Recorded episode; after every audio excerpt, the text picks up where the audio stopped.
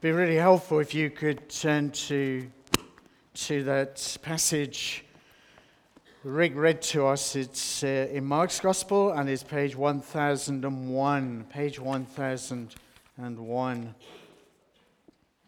If you're using one of the church Bibles.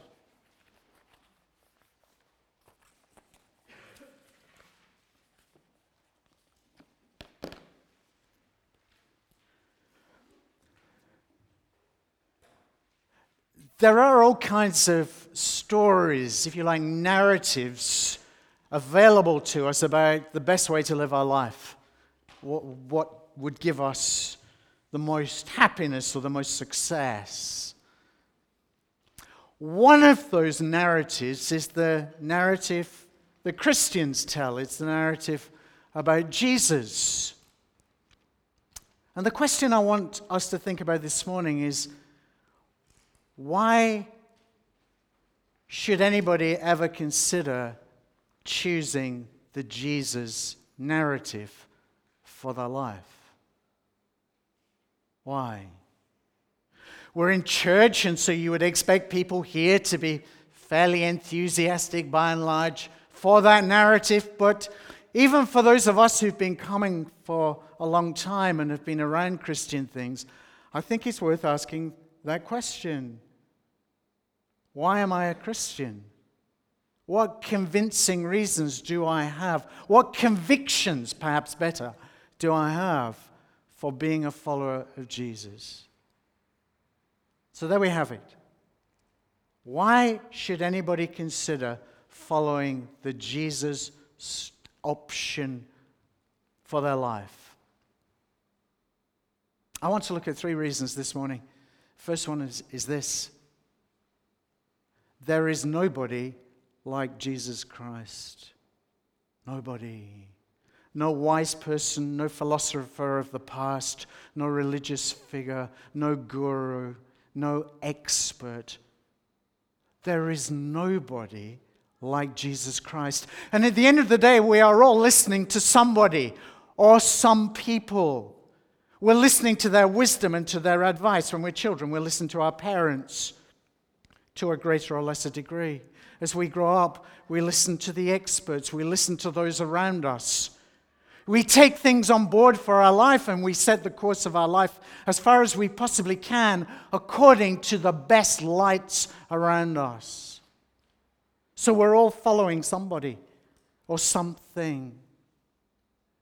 But there's nobody, nobody like Jesus Christ. Notice how Mark's gospel begins. The beginning of the good news, the gospel of Jesus Christ, the Son of God. It's an opening statement about who Jesus is and what he's about. And they're wonderful words, they're fantastic, and they're the kinds of things that you hear in church. And to some of us, we think, what? What's all that about? Good news, gospel, Jesus, Christ, Son of God. What does that mean? Well, it means there is nobody like Jesus. Nobody. Notice how the story begins.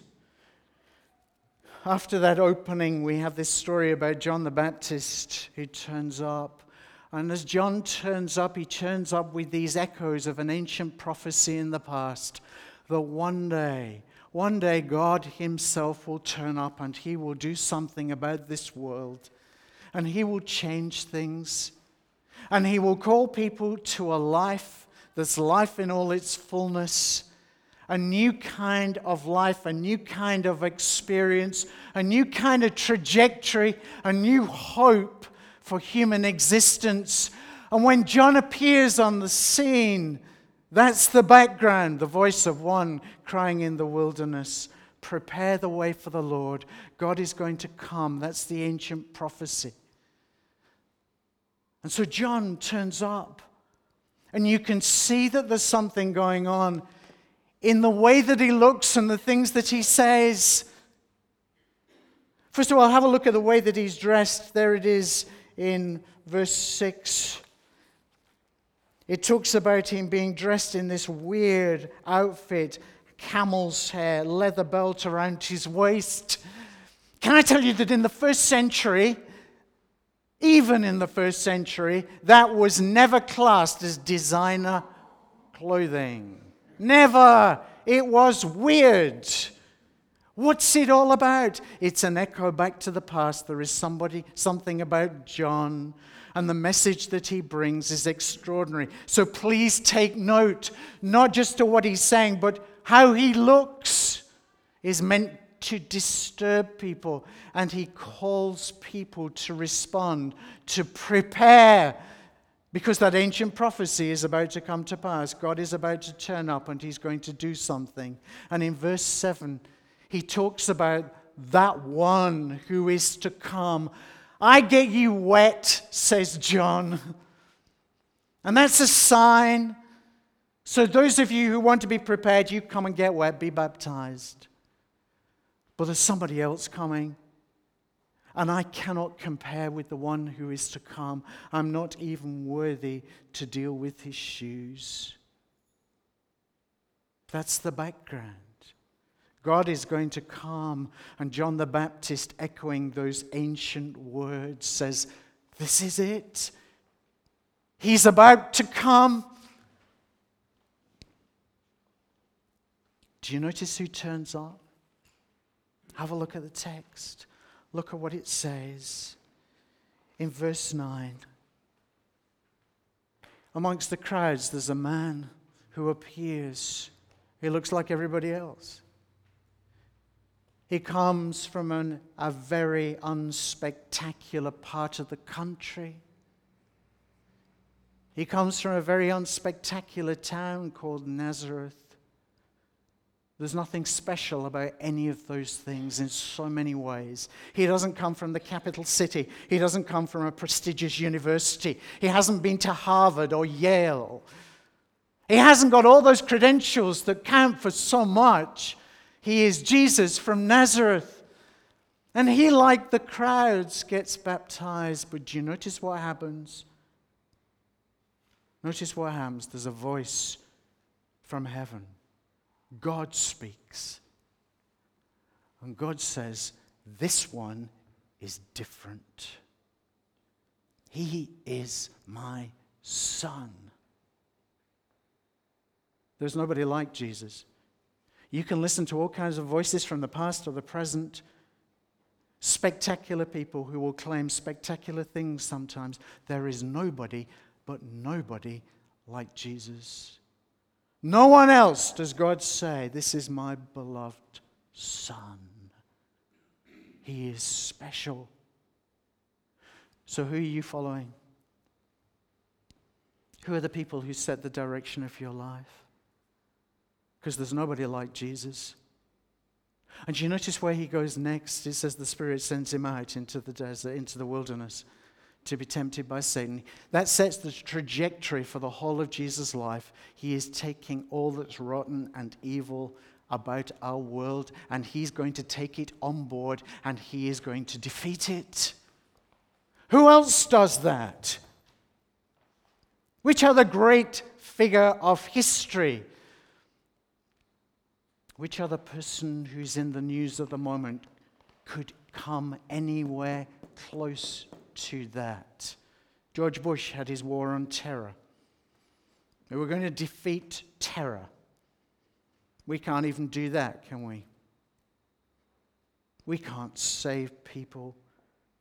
We save some and then ruin the lives of others. We are incapable of saving our world. But this one takes on evil. And he will finally defeat it. There's nobody like Jesus. No one compares. So who are you following?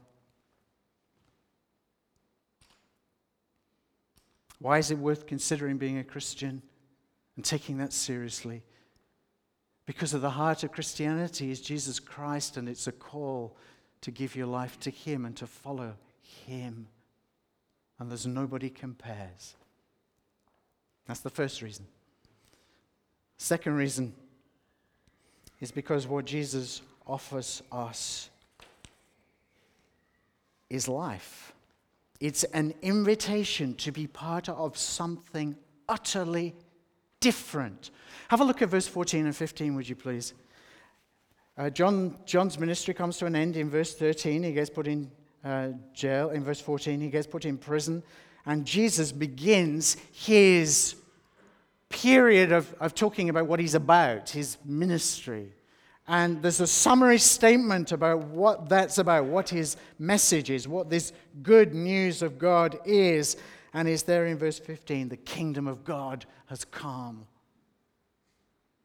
It's drawn near. Repent and believe the good news. That's an invitation for people to become part of something completely different.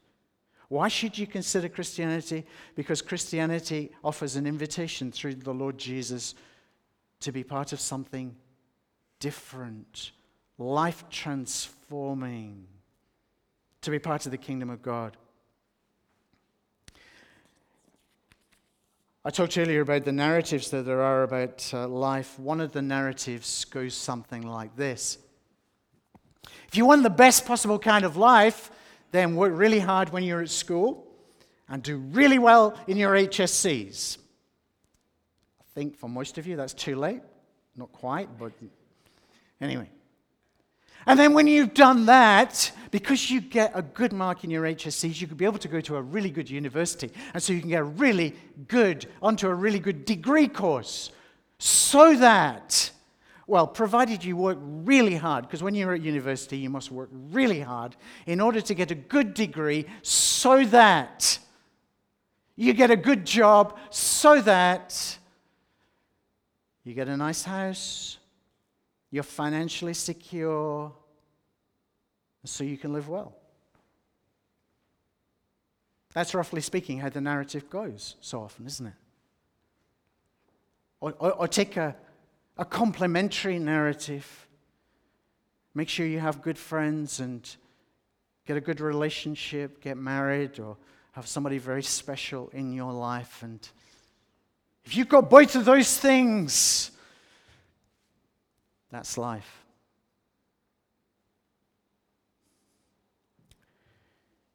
Have you noticed that whichever of those narratives you follow, they all end in the same place? You notice that? we all die. We don't take anything with us. Not only that, but those narratives are only as good as you can make them. You see, what we're effectively doing when we follow those narratives is building our own little kingdom, the kingdom of me. And when we follow those narratives, life will only ever be as good as you are able to make it in dealing with the circumstances that come that you can't control and trying to take the other circumstances and turn them to the best possible result. Your life will only ever be as great as you are. Do you realize that? It will never be any greater. But when you respond to Jesus, you become part of something different. It's called the kingdom of not me, the kingdom of God. And the kingdom of God is as great and expansive as God Himself. If you just go your own way and follow your narrative, the one that somebody's told you about, listen to the voices that are around, your life will never be greater than you can make it, never greater than you. But when you become part of the kingdom of God, you become part of something that's as great and expansive as God Himself. Jesus once said, I've come to bring people life, and not just any kind of life, but life to the full. That's what happens when you become part of the kingdom of Jesus Christ, the kingdom of God, when you respond to Him. So, why should you take Christianity seriously? Because there's nobody like Jesus, and because there is nothing like being part of the kingdom of God. That's why. And then there's a third reason because God cares about people. He cares about you. He cares passionately about people. We live in a world where, in so many ways, our world doesn't care about people, it cares about things more than people. To take the language of economic growth and what the politicians tell us, what does that mean? Well, so often it means that people have to be sacrificed for the sake of material prosperity. Is it complicated? Of course it is, but do you see how it goes? In the end, stuff matters more than people. And with God, it's exactly the reverse. People will say, won't they, well, I care about my family and they really matter to me. They're my priority. And so often I keep coming across people who spend ages at work so they never see their families in order to be able to provide the lifestyle that's the best for their children and for their families. But the cost is so often in terms of relationships. We live in a society where so often things matter more than people. It's exactly the reverse for God. See, take what happens here when Jesus meets these two people by the lake in verse 16. He sees Simon and his brother Andrew, and they're casting their nets. And uh, he says, Come on, follow me. And I will make you fish for people. So here they are, they are fishermen but he says, I've got something else for you to do. I want you to fish for people because people matter more than fishing. Now, what's going on there? Does Jesus not like fishing? I mean, I mean, I mean, if he was in our culture, would it be, you know, give up your accountancy and, or give up your banking or give up your teaching? I mean, does he not like work? Is that what it's about? Well, no, the reason he uses the example of fishing is because, as the text tells us, they were fishermen. If they'd been accountants, he would have given an accountancy example. I have no idea what he would have said. I cannot imagine what Jesus would have used. Come and follow me, and I will. I, don't know how that works which is probably why it's a good thing it's fishing. What Jesus is saying is that there's more to life than fishing. It's not that fishing's not important.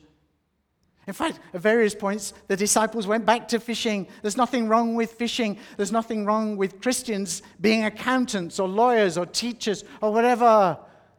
But the thing is that if the aim of your life, the center of your life is accountancy or your career, whatever that is, whether it's fishing or not. Jesus is saying there's more to accountancy than accountancy. There's more to banking than banking. There's more to fishing than fishing because I really care about people. And I want people to be part of the kingdom. I care about them. And so I want you to be part of something greater. Follow me, and I will make you fish for people. God cares about people. He wants people to be changed as they become part of the kingdom of God. And He wants us to participate in that. All of us, accountants, lawyers, as well as people like me, or Kylie, who've gone to Bible college and then are going to go out and teach scripture and preach. All of us. So, why should you think about Jesus and following him? Why should you consider Christianity? Why are you a Christian? If you're already a follower of Jesus Christ, I, thought, I hope these are three convictions that you have. I'm a Christian because there's nobody like Jesus. And my life is precious, and I wouldn't want to give it to anybody or anything else in that kind of way. Number two, because Jesus offers life, become, becoming part of the kingdom. And because God cares about people and He wants me to share in that. And if you're a person who's still thinking about these things, well, here are three reasons why you should take Christianity seriously. Because there's nobody like Jesus. Because to follow Jesus becomes, means becoming part of the kingdom of God and because God cares about you and He has a purpose for your life. That's why. So, how do you um, become part of the kingdom? And that's how I want to finish. You know, it begins with you, it begins with your heart, it begins with what's central to you. Notice what Jesus says in verse 15 The kingdom of God has come near. Now, what's the response to be? Repent and believe the good news. Sounds so simple, doesn't it? It's actually the hardest thing you'll ever do. Hardest thing you'll ever do. Let me tell you why. Because to repent means saying no to building the kingdom of me. That's what it means. I'm not going to go that way anymore. I'm going to turn my back on that. And instead, I'm going to go the way of Jesus. I'm going to go the way of the kingdom. And believe, believe means to trust Jesus, to trust God. And that's really hard. That's at the root, in a sense, of all our problems about God, that ultimately we don't trust Him. We don't think He wants the best for us. We're not convinced that He can be trusted to follow through. We're not sure that if we respond to Him, our life will work out quite as well as it would if we went our own way. So we have to trust Him. And that's what it means.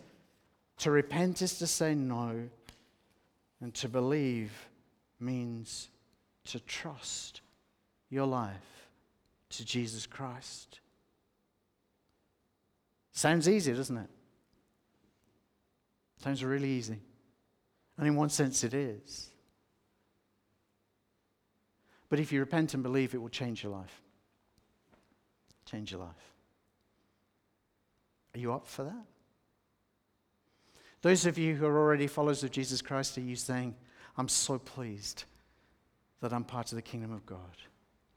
Because there's nobody like Jesus and there's no life like being part of the kingdom of God. And despite the ups and downs, there is nothing like life to the full. And there's nothing like being part of God's great work of reaching out to people. And if you're still thinking about these things, why not make a decision to say yes to Jesus? No to building the kingdom of yourself. Yes to being part of the kingdom of Jesus. And trusting your life to Jesus Christ.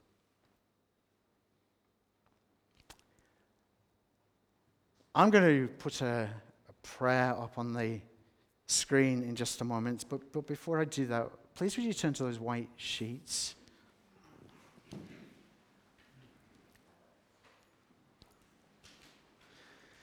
And if you've not already filled in the preliminary details, can I encourage you to do that now? Oh, we're asking everybody to do it, so however long you've been coming here.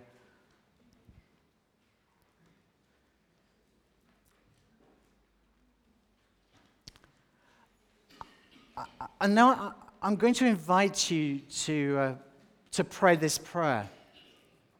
If you'd like to, do, do it quietly. You don't have to speak it out loud. The person next door to you doesn't need to know you're praying this. And what it's saying is this I want to say yes to Jesus and being part of the kingdom. So today I want to begin a new chapter in my life. My life's been going in this particular direction with all kinds of twists and turns, I know. But I've not really been part of the kingdom of Jesus. I've not said yes to him, and I want to do that this morning. And I want Jesus to be at the center of my life. I want to trust, I am going to trust my life to Jesus. So I'm saying yes to Jesus and no to my old life. And then I want to thank you thank Jesus for his invitation to be part of the kingdom. So just have a look through, and then I'm going to pray slowly. And if you'd like to join me quietly, then I invite you to pray that. And the important thing is that you've said it, and God knows you've said it. And the important thing about praying that prayer is that there's nothing special about the words, but it's a marker for you. So you're able to say, you know, there was a Sunday morning where I said those words, and it was the beginning for me of a new journey in my life, a new chapter. And that's where I began to understand what it meant to be part of the kingdom of God and to have a new life. So I'm going to pray this, please, if you'd like to join me in praying quietly. Father God, today I want to begin a new chapter in my life. I want Jesus to be at the center. And so I say no to my old life and yes to Jesus. Thank you for Jesus and for his invitation to join your kingdom. I now readily give my life to him. And Amen means I really mean that. I really mean that. Father, you know our hearts, you know every single one of us. You know us even better than ourselves. And Father, I want to pray for every person who's prayed that prayer. Thank you that you can be trusted whenever anyone turns to you and you respond.